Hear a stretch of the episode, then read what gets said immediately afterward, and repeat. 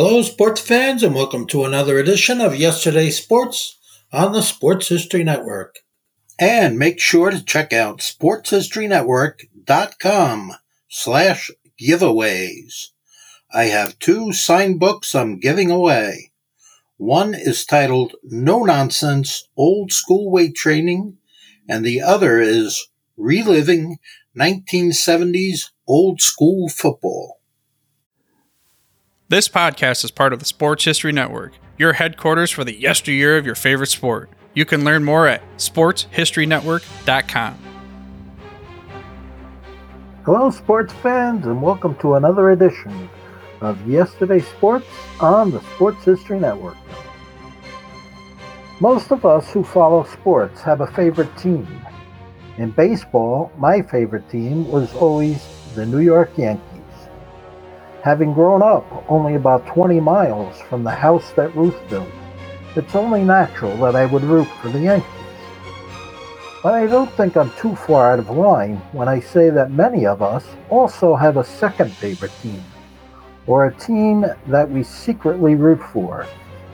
For me, that team was the St. Louis Cardinals. Why the Cardinals? Well, I guess the main reason is that they had a lot of players I liked. I was always a very big fan of pitcher Bob Gibson and left fielder Lou Brock. They also had the versatile Joe Torre, who could play third base, first base, and catcher. Years later, Joe would lead my Yankees to six American League pennants and four World Series trophies. The Cardinals had so many great players throughout the years, dating back to the 1920s when infielder Rogers Hornsby won the Triple Crown and the MVP in 1922, and he repeated that feat in 1925. In 1934, pitcher Dizzy Dean won the MVP. During the 1940s, outfielder Stan the Man Musial won the league MVP three times 1943, 1946, and again in 1948. First baseman Orlando Cepeda won the MVP in 1967. And the following year, pitcher Bob Gibson had one of the most dominating seasons in Major League Baseball history. He won 22 games and had an ERA of 1.12. For his efforts, he earned the Cy Young Award and the MVP. He was also voted MVP in the World Series, even though his team lost four games to three. The 1970s saw two more St. Louis players gain MVP honors. In 1971, Joe Torre won the award, and in 1979, first baseman Keith Hernandez shared the award with Willie Stargell of the Pirates. Six years later, in 1985, outfielder Willie McGee won the MVP. From 2001 to 2009, first baseman Albert Pujols won the MVP award four times 2001, 2005, 2008, and 2009 pitcher Chris Carpenter won the Cy Young Award in 2005. And that's just a partial list of the awards won by Cardinals players. Another reason I liked the Cardinals was their uniform. I always had a little bit of a fascination with birds, and the cardinal was always my favorite bird.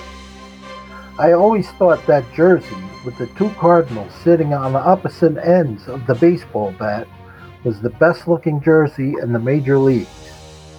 A third reason I liked the Cardinals was that it was the name of the first Little League team I played on. As most baseball fans know, no team has won as many pennants and World Series as the New York Yankees.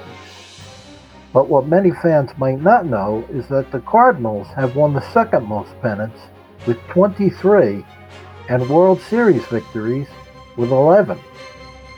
The Cardinals have played the Yankees five times in the World Series, 1926, 1928, 1942, 1943, and 1964, and have won three of those five series.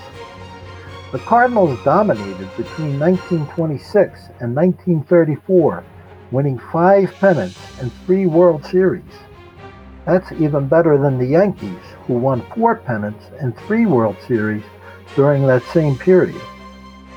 From 1925 to 1953, St. Louis suffered only two losing seasons and won nine pennants and six World Series. Then, after a 17 year drought, the Cardinals won the World Series in 1964 and again in 1967. They lost a hard fought World Series to the Detroit Tigers, four games to three, in 1968. After another 13 year drought, St. Louis won another World Series trophy in 1982. They made it to the World Series again in 1985 and 1987, but lost both of those series four games to three. Between 1988 and 2003, the Cardinals made four playoff appearances, but did not reach the World Series again until 2004, when they were swept in four games by the Boston Red Sox. But two years later, they won their 10th World Series trophy, and in 2011, they won their 11th. Although they lost the series in 2013, they did win their 23rd National League pennant. From 2014 to 2021, the Cardinals have reached the playoffs five times, and they have not had a losing season since 2007. It's only a matter of time before the second most successful franchise in Major League Baseball history wins another World Series trophy to add to their collection. That concludes our podcast. Hope you enjoyed it, and God bless. This podcast is part of the Sports History Network, your headquarters for the yesteryear of your favorite sport. You can learn more at sportshistorynetwork.com.